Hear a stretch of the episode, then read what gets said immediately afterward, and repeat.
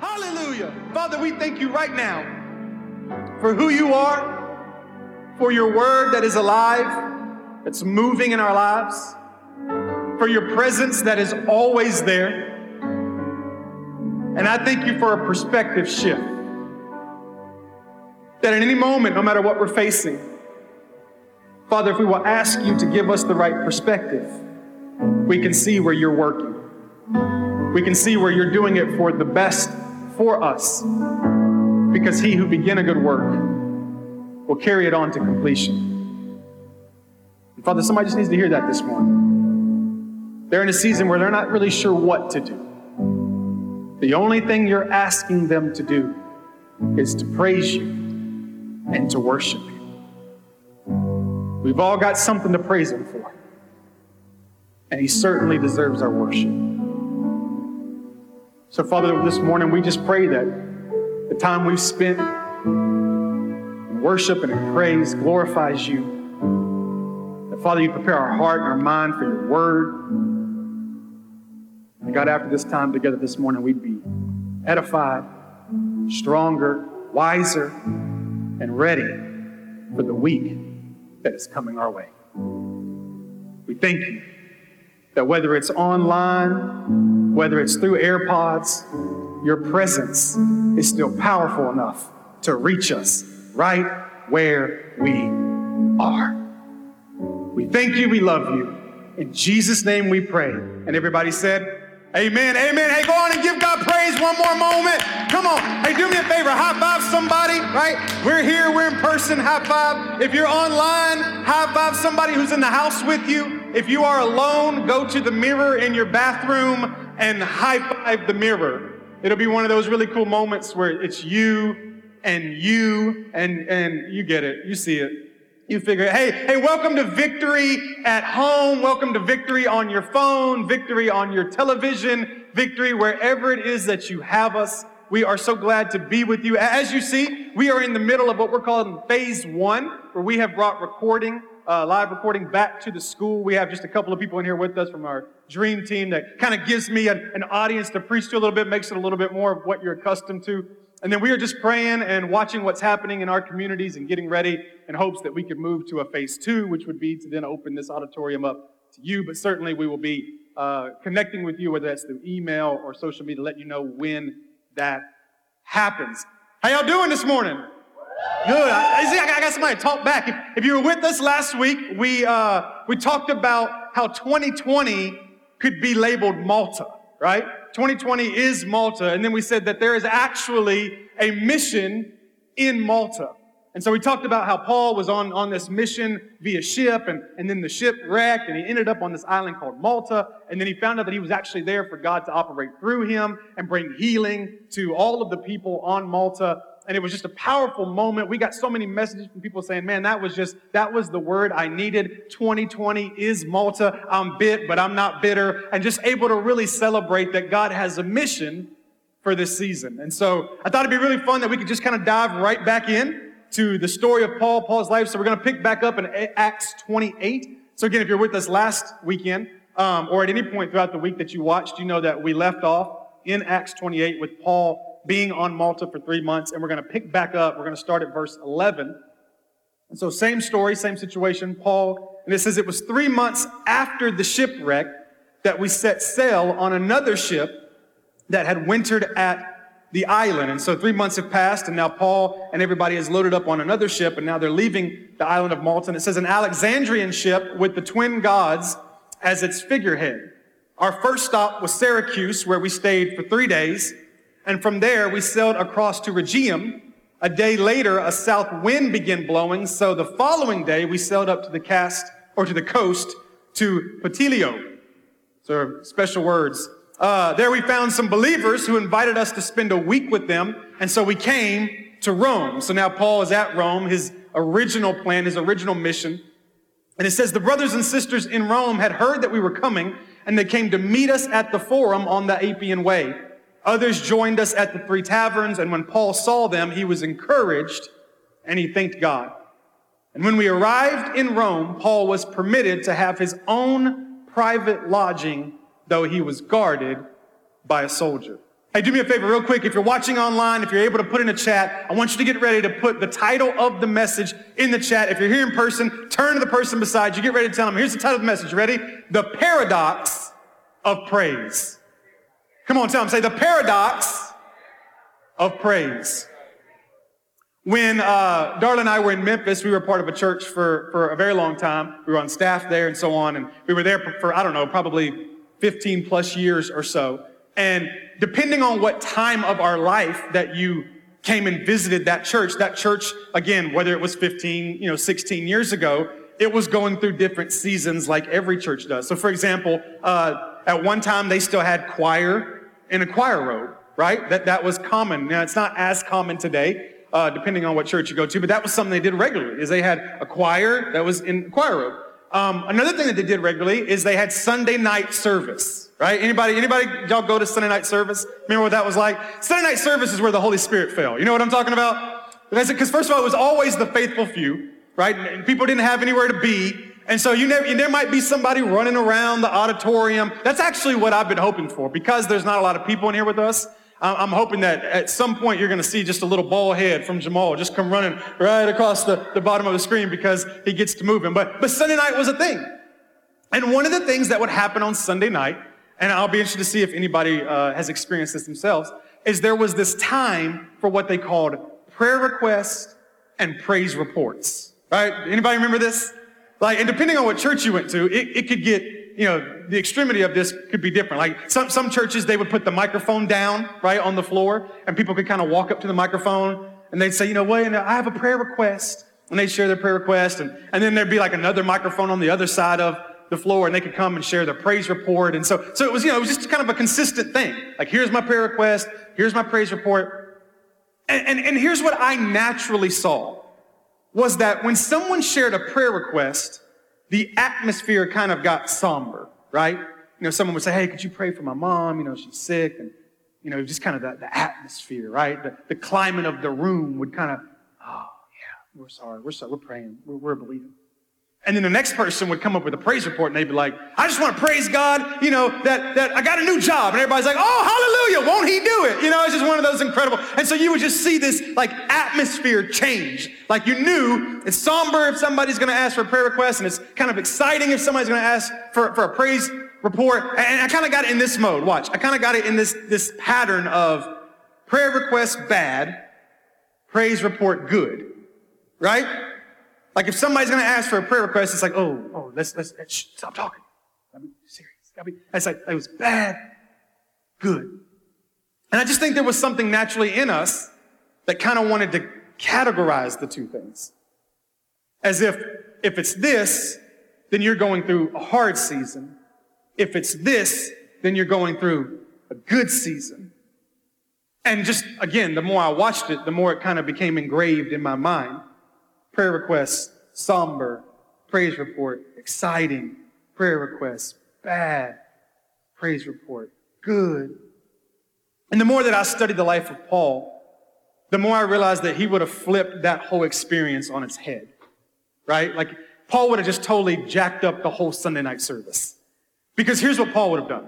Paul would have come in and said, hey, I have a prayer request, and he would have given his prayer request with excitement, right?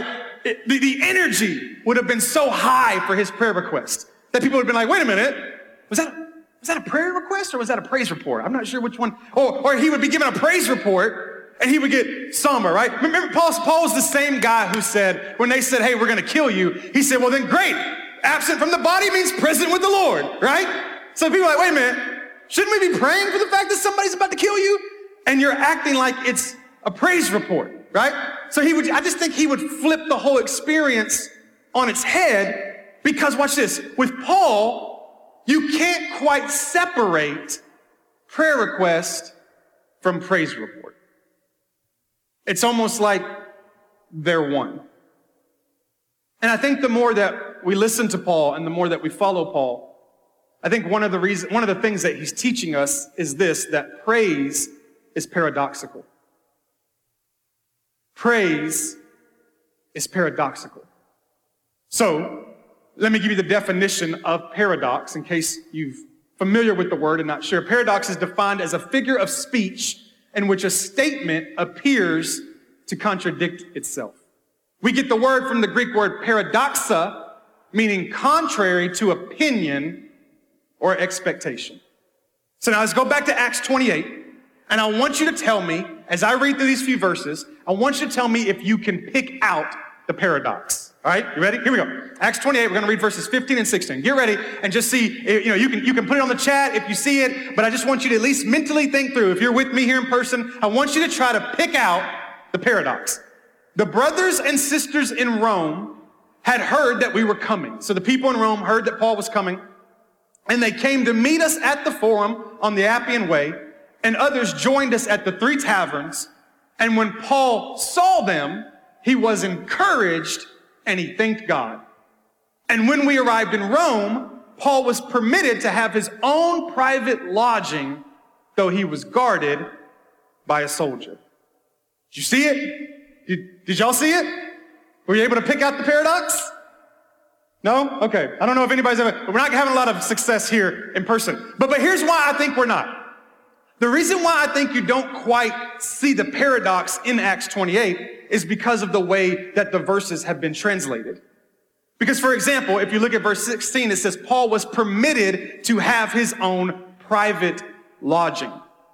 Now, to me, that sounds like a trip with young adults to Gatlinburg, right? Private lodging? I mean, it sounds like a log cabin on the Smokies. You know what I mean? Like where you can just, it's, he's just roasting food. It almost sounds like a, uh, like a, like a condo or a beach house, right? Private lodging.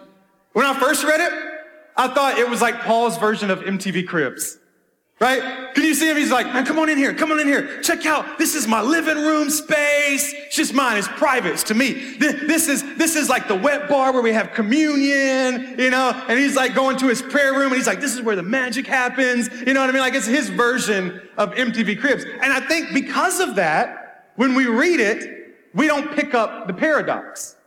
But here's the deal. The, the problem is in the translation, because when you take the original phrase that was eventually translated into private lodging, the initial phrase was suffered by himself. Now, I don't know about you, but when I read private lodging, I don't get the word suffering, right? I imagine my feet are up, I've got Netflix, and I'm enjoying myself.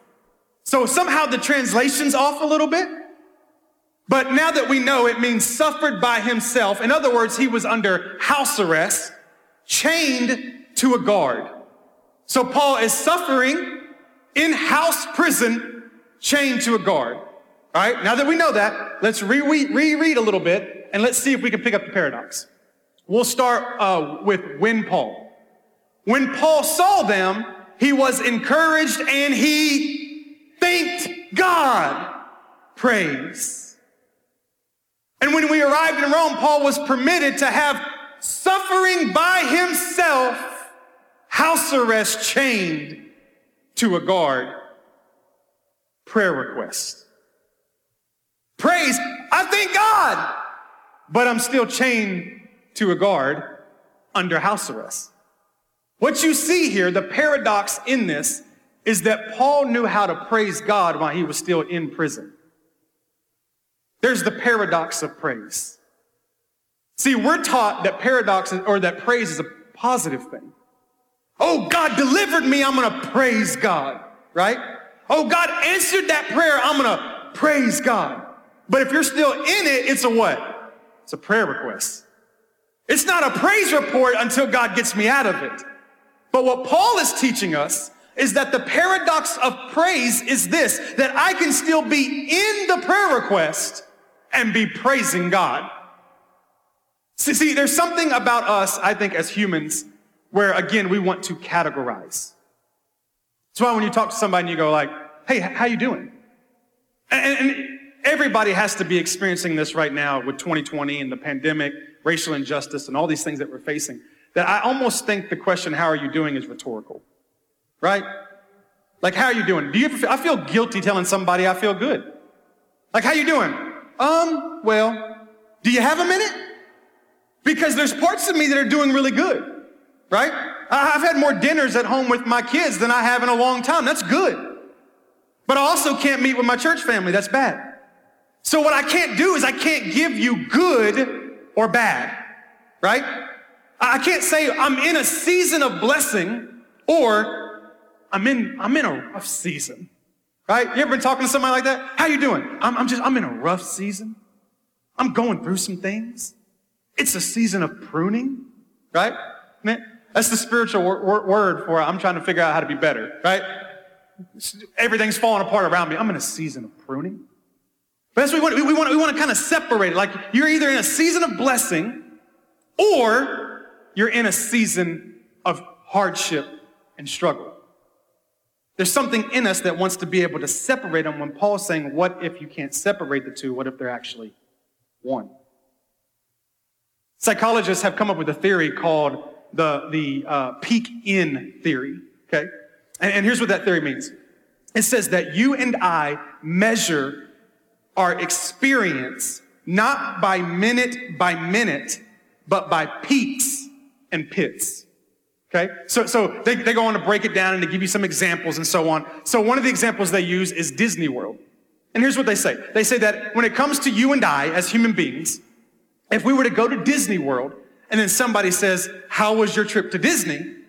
Your response is not measured by your minute by minute experience. Matter of fact, they say that if you were to measure a trip to Disney minute by minute, right, every experience from waiting in the line to yelling at your kids to knowing that your feet hurt from walking around to getting up to the line and I'm telling you the ride shut down. If you were to measure your Disney experience minute by minute, they say on a scale from one to ten, one being terrible, ten being great, that the average Disney experience would be a one point seven.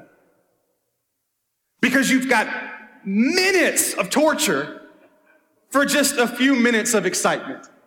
But what we do as humans is we take that experience and we measure it by the peaks and the pits. And when it comes time and somebody says, hey, how was your Disney trip? Well, it depends. Did you have more peaks or did you have more pits? And that's how we make the actual measurement of our experience. And what Paul's trying to teach us is that the temptation that we operate in when it comes to what God is doing in our life is we want to measure our calling and we want to measure God's presence in our life based on whether or not we had more peaks or more pits. I thought it would be interesting to make that comparison of peaks being praise and pits being prayers. And if we're not careful, we will start to categorize our relationship with God and our presence with God and our calling from God on whether or not we find ourselves in more praise reports or prayer requests. And Paul's saying, what if the two actually are the same thing? So I, I thought I'd use some of the people that are here with me today just for a second.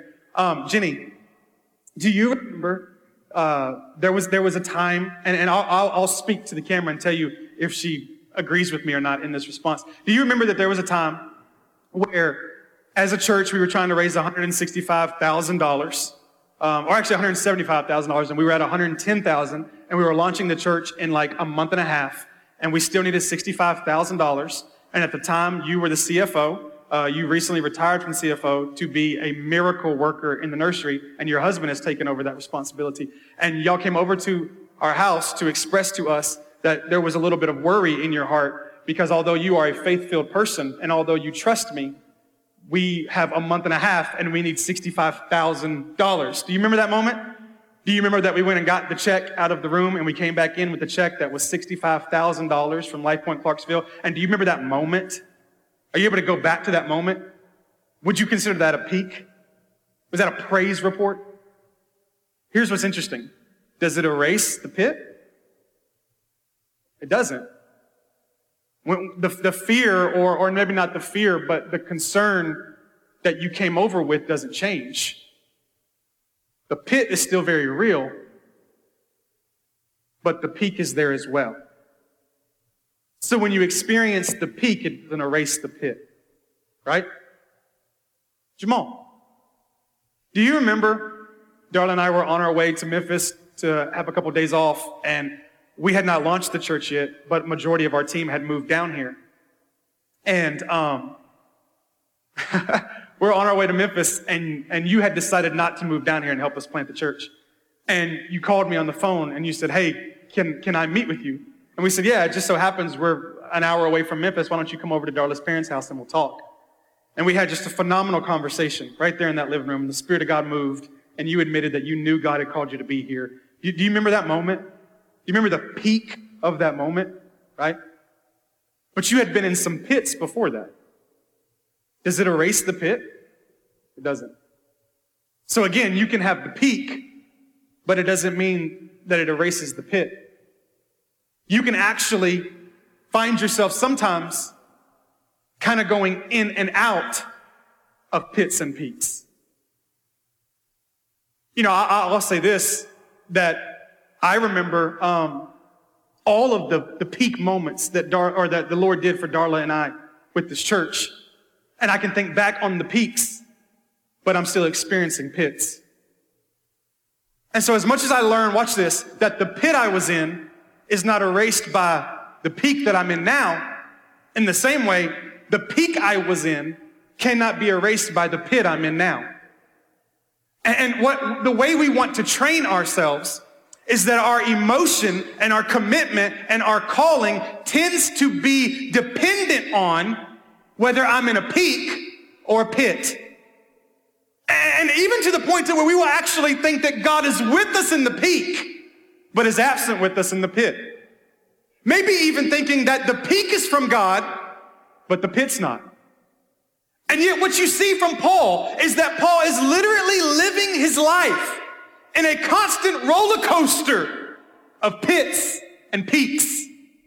But his expression towards God and his passion towards God and his calling from God is not dictated by whether at this moment if he's in a peak or a pit.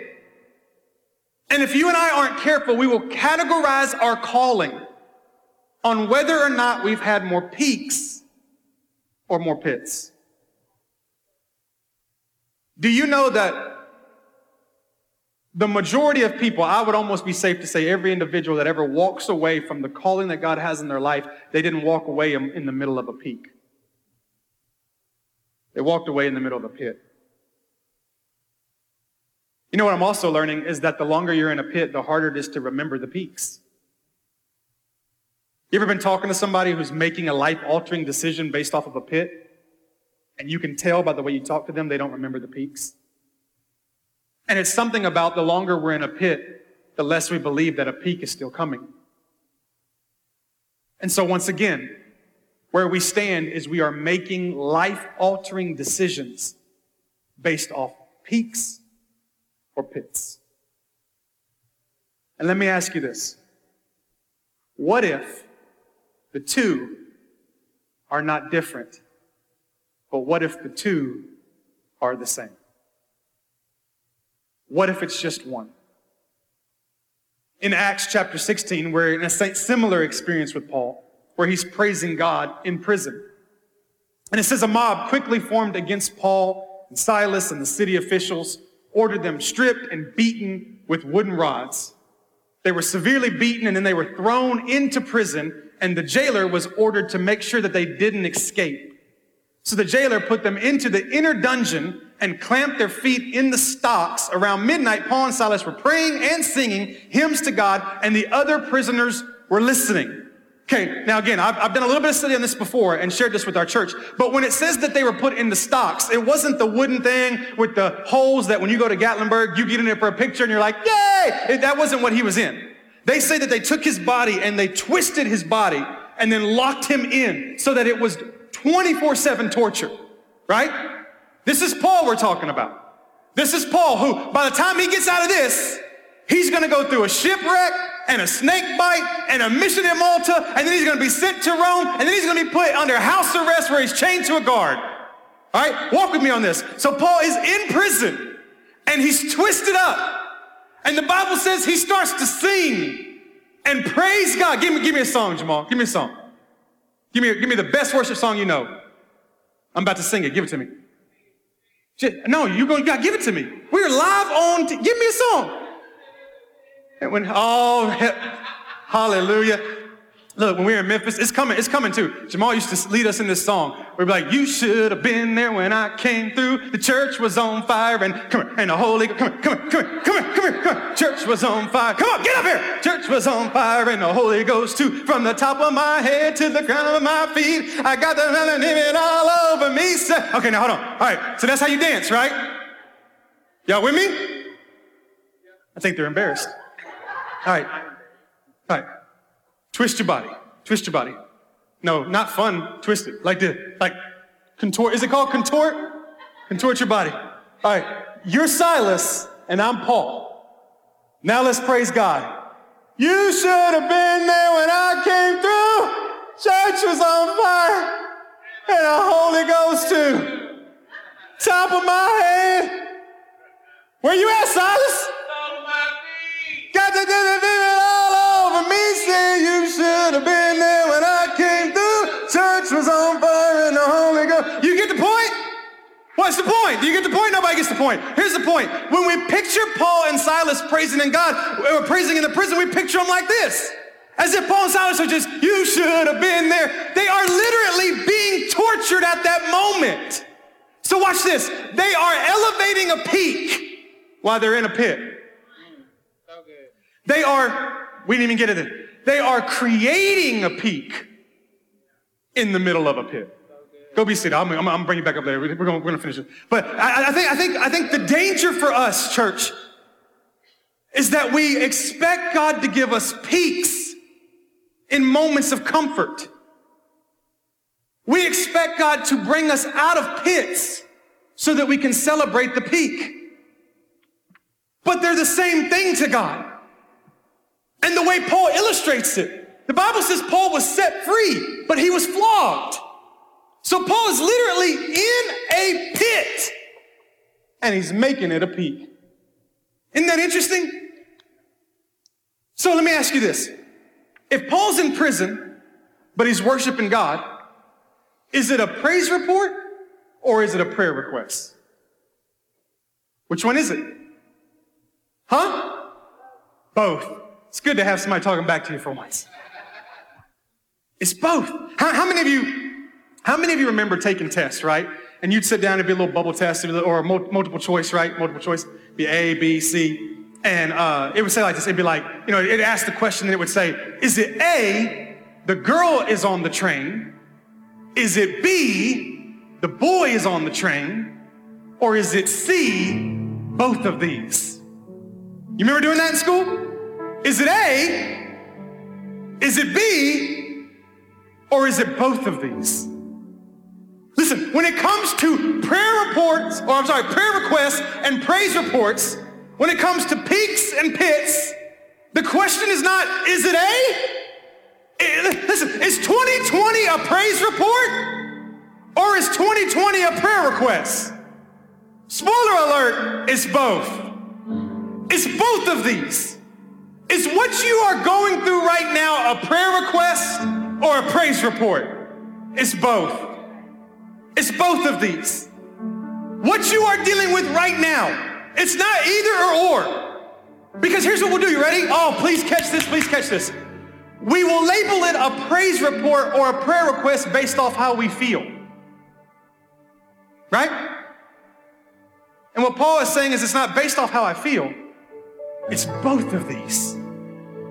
These things are one. Why? You ready? Here's why. You ready? You ready? Because, watch this. Oh, because the very thing that you're praising God for now, you were crying in prayer for just a couple of days ago. Listen, there's somebody watching right now and you are thanking God for this relationship that you're in. You're so excited. You finally got a godly man or a godly woman and you're so pumped. You, you thought you were going to be the only single person in your family and you are so excited and you're praising God right now.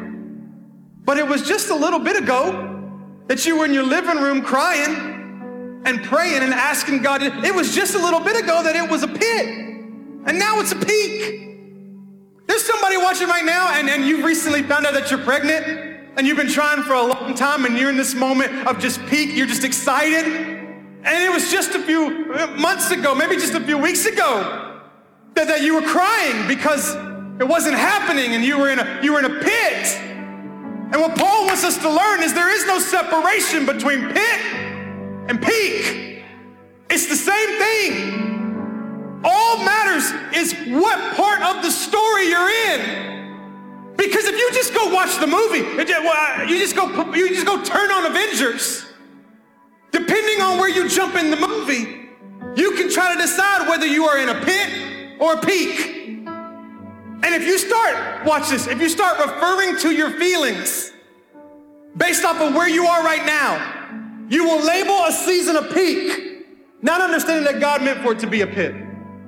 Because he needed you to be in the pit so that you could really appreciate the peak. See what I'm saying? We gotta get, we gotta get away from the deal of being able to say it's this or it's that, it's good or it's bad. No, it's all one. It's both of these. I came prophetically to tell you today. Somebody's watching right now, and twenty twenty's been good for you. Man, this is happening. Yeah, I'm in a season of blessing. There's somebody watching, twenty twenty's been terrible for you. You can't figure out, it seems like everything's falling apart. God is still in control. And it's not a praise report for you, and it's not a prayer request for you. It's both of these. It's both of them. Because God needs them both. Because the pit will break you down and the peak will glorify his name. He needs both. He needs both. I felt like the Lord was telling me for us in this season, more than ever, we can't jump to conclusions about this. Church, we can't label this good or bad. You got to understand that God is in control. He's moving. And so, so all of that led to this thought that I wanted to give you. If you're, if you're one of those people, praise report, prayer request, praise report, prayer request. I felt the Spirit of God tell me this. It's not a prayer request. It's premature praise. It's not praise report, prayer request. It's praise and premature praise. So now look, I know that word premature can sometimes be negative, depending on what context you're talking about it in. But let's just talk about the actual word for a second. The word means too early. See, these are these are the moments that we're going to get to a place where, where there's going to be running happening in here. Because premature praise would mean praise that's too early. Right? All right, watch this. We're going to go back to Acts twenty-eight. Okay. Acts twenty-eight, Paul gets there. He gets taken to house arrest, his private lodging. He's chained to a guard. Watch this. We're going to pick up at verse twenty-three. So a time was set, and on that day, a large number of people came to Paul's lodging, and he explained and testified about the kingdom of God, and he tried to persuade them about Jesus from the scriptures. These people are coming to Paul while he's under house arrest, chained to a guard, and he's literally sharing the gospel with them. Using the law of Moses and the books of the prophets, he spoke to them from morning until evening. Watch this. For the next two years, Paul lived in Rome at his own expense. Now watch this. Not only is Paul in under house arrest, but he's paying the rent while he's there. You ever felt like you were paying for your problem? You know what I'm talking about? I- I'm paying for my prison. Paul's paying rent to be under house arrest, and yet he's being oper- he's operating in the presence and the mission of God. We would look at Paul's life and go, no, no, he's in a pit. God's absent from his life. He's never been more in the will of God than he is right now. And yet he's paying to be in prison. It says he welcomed all who visited him, boldly proclaiming the kingdom of God and teaching about the Lord Jesus Christ, and no one tried to stop him. Can I tell you one of the reasons why I think Paul is becoming one of my favorite Bible characters? Is because when you follow through Paul's pattern of life, Paul is constantly praising God too early. Go back to Paul and Silas, right? He's all twisted up in prison. Listen, all of us could praise God once the chains are broken, right? There's not a human being watching right now who would not be able to praise God if they were in prison and all of a sudden chains fell and the door opened. You'd be like, hallelujah! You should have been there when I came through. It'd be easy. But what Paul was teaching us is that while it's easy to praise God in the praise report, how difficult is it to praise God in the middle of the prayer request? And the ability to be able to praise him too early. He's in this house. He's under, he's, he's under house arrest. He's chained to a guard, and people are coming up to him, and he's sharing the gospel, and he's praising God. And it's too early. It's too early. I, if I want to learn something from twenty twenty, something that becomes a pattern in my life, it would be the pattern of learning how to praise God too early. You know what I mean? Listen to me. Some of you, the greatest moments you've ever had with God started as things you would have prayed away. Better yet, some of the best things God will ever do in your life right now are in the form of something you want to pray away. But the ability to honor the pit gets you to the peak. See what I mean? We want to pick and choose what we get to experience with God. Oh, no, no, this is good. I like the good. Praise God. Oh, this is bad. I like the good. Stay away from the bad. Paul was saying, I want them both. Because I don't want to just praise God when everything's going good. I want to praise God when I'm in the pit. Because I'm understanding that the pit is just preparation for the peak. See what I mean? Being able to praise him too early. Look, you want to make God mad? Oh, I'm sorry, you want to make the devil mad? Praise God too early, right? Come on, think about this for a second. If you want to, if you want to flat out tick off the devil, start praising God right now, right? Start praying. I know the pandemic isn't over. I understand that, that everything's not fixed and the country's not back to normal. I understand that it hasn't been solved yet, but start praising God now.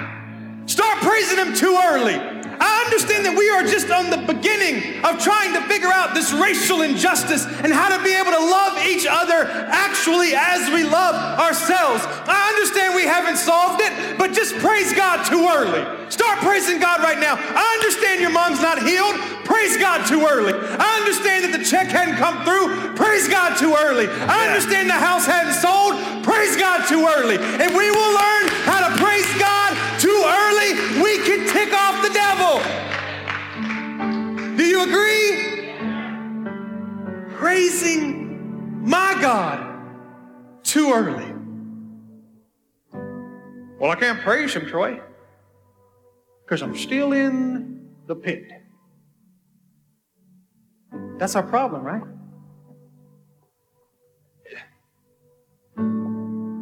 If I understand that God is for me, not against me. If I understand that everything I pray that lines up with the will of God that is best for me, God answers that prayer, then it makes sense that every prayer request is just premature praise. He might not do it now, but he's going to eventually do it. We said something earlier about the verse where it says what God began, he will carry out to completion, right? Here's what that tells me. That in a moment where you don't feel like you could get any deeper in the pit, and it would be justified to label it as a season of failure, and as a season of disappointment, there's no better moment than to praise God in that moment right there. Am I right? It's, it's when you're facing something and everything around you says to you that you're not going to be able to survive this. Come on, can we talk about Paul for a second? He goes from being in prison with Silas. There's all kinds of junk in between that and Acts twenty-eight, but let's just jump. Now he's in a boat. He's a prisoner. It's shipwrecked. He swims to Malta. He gets bit by a snake. He, he, he does all these great things for God. He gets off of Malta, right? Praise God. I did my three months in Malta. Praise God. And then you get to Rome, and guess what? You're going to prison. What do we have for him, Bob? Oh, house arrest. Right? It's in the most piteous moment, I don't even know if that's a word, but in the most piteous moment, that is your greatest praise. Now, I said all that to say this. How do you and I have confidence in premature praise? Right? Because sometimes you can prematurely praise, and a month goes by, two months goes by, and three months goes by, and you don't really see anything changing. And you start to become more and more frustrated. And you start to doubt that this is what God had for you to begin with. And before you know it, you kept trying to hold up a peak that just ends up putting you further in a pit. And so, in studying what's happening with Paul, I feel like the Lord told me something that I wanted to share with you, and then I want to illustrate it for you. And here's the statement. In order for you to have premature praise, it's completely dependent on whether or not your focus is on your conditions or your calling. If your focus is on your conditions, you will not be able to operate in premature praise. If your focus is on your calling, then you can. And I want to illustrate it. Jamal, come here for a second.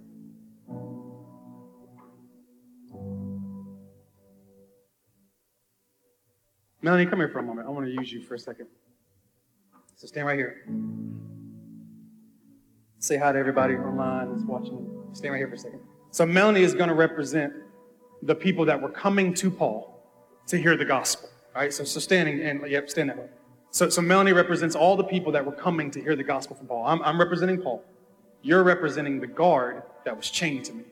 Because the Bible says that Paul was under house arrest and he was chained. So I want you to, I want you to just kind of grab onto my belt there. Right? I don't have a chain, but your arm's going to be your chain. Okay? So, again, the illustration here. I'm Paul. This is the guard chained to me. You are the people coming to hear the gospel. Okay? Theologians believe that it was people that were already believers that were being encouraged. Theologians believe that some of it were people that had come from churches that he had planted. Some of them believe it was some of his mentorees, and then just people who were interested. So you are representing a wide group of people. Okay? So that's who you are. So, so here I am. I'm Paul. You're coming to visit me in my house, where I'm under arrest. You stand right there. I want people to be able to see you. So you stand right there. And I'm going to share with you the gospel. Okay? You're going to leave, and you're going to walk out and get on your camel or whatever the process is.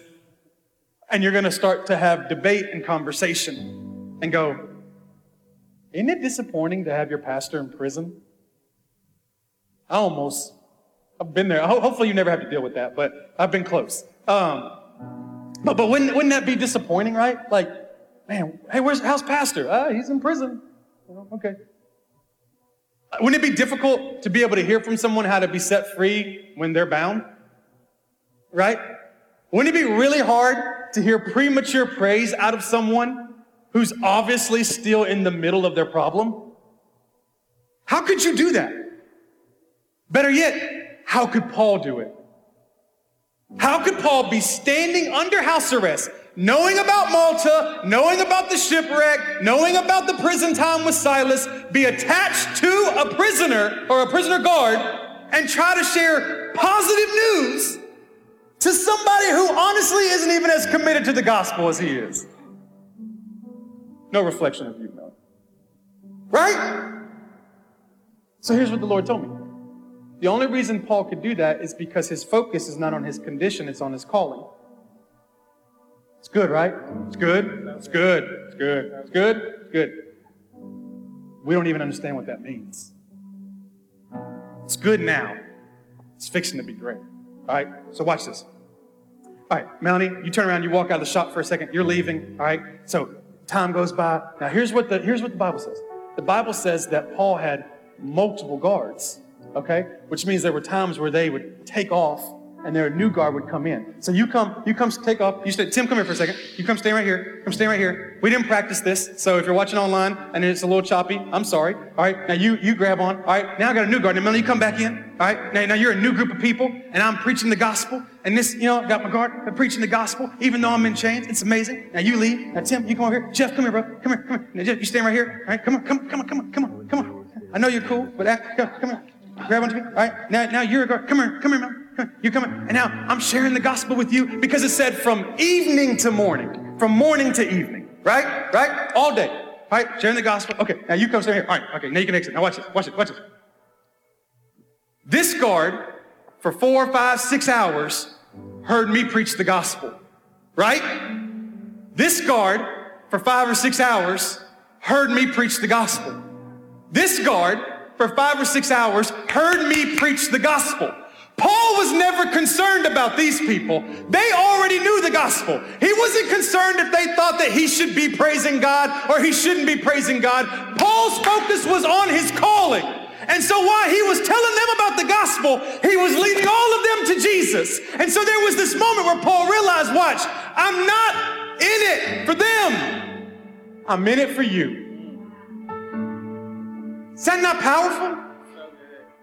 I'm not in it for them. I'm in it for you.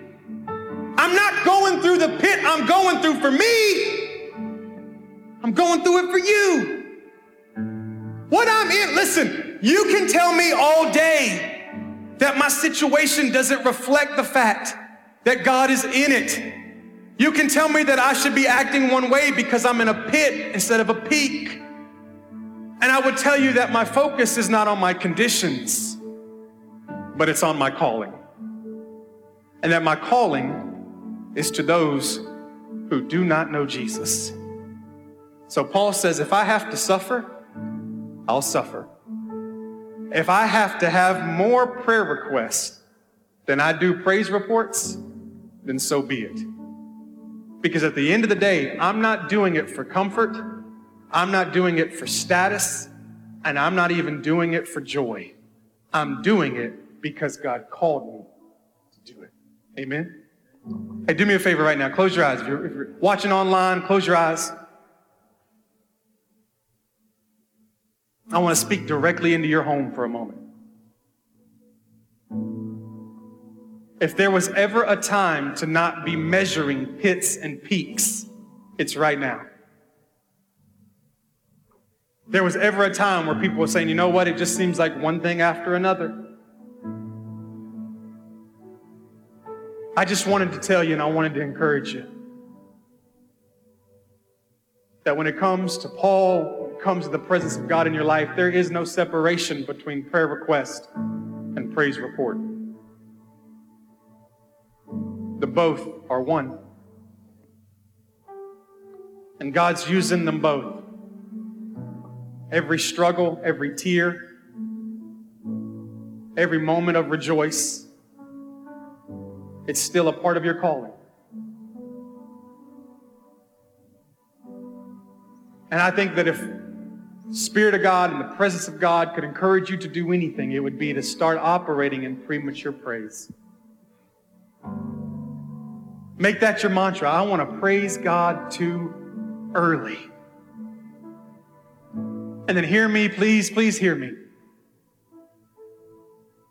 Once you make that commitment and you decide that you're going to start praising God despite what you're going through,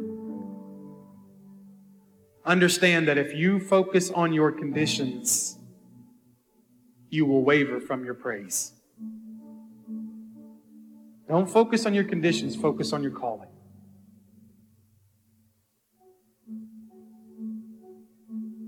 God has still called you. God still loves you. God's hand is still on you.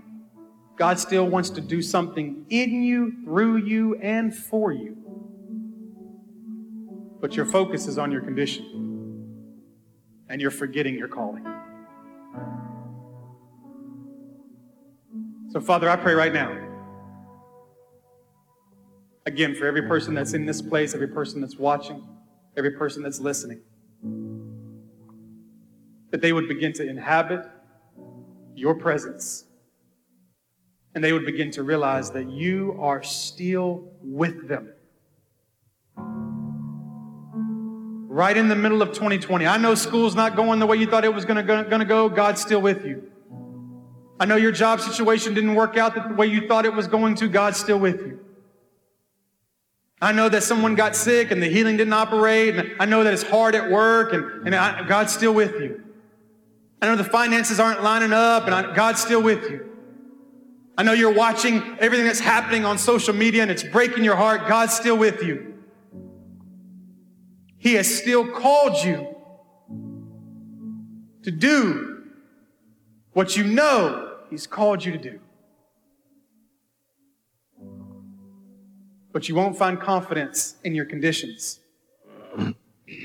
You're going to find confidence in the calling.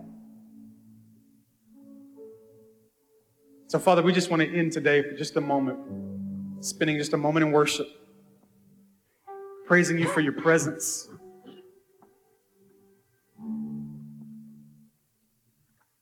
Praising You for both the pits and the peaks. Come on, there's somebody listening right now. You feel like you've got nothing but pits. What a moment to praise God. Regardless of where you are, it's just the paradox of praise.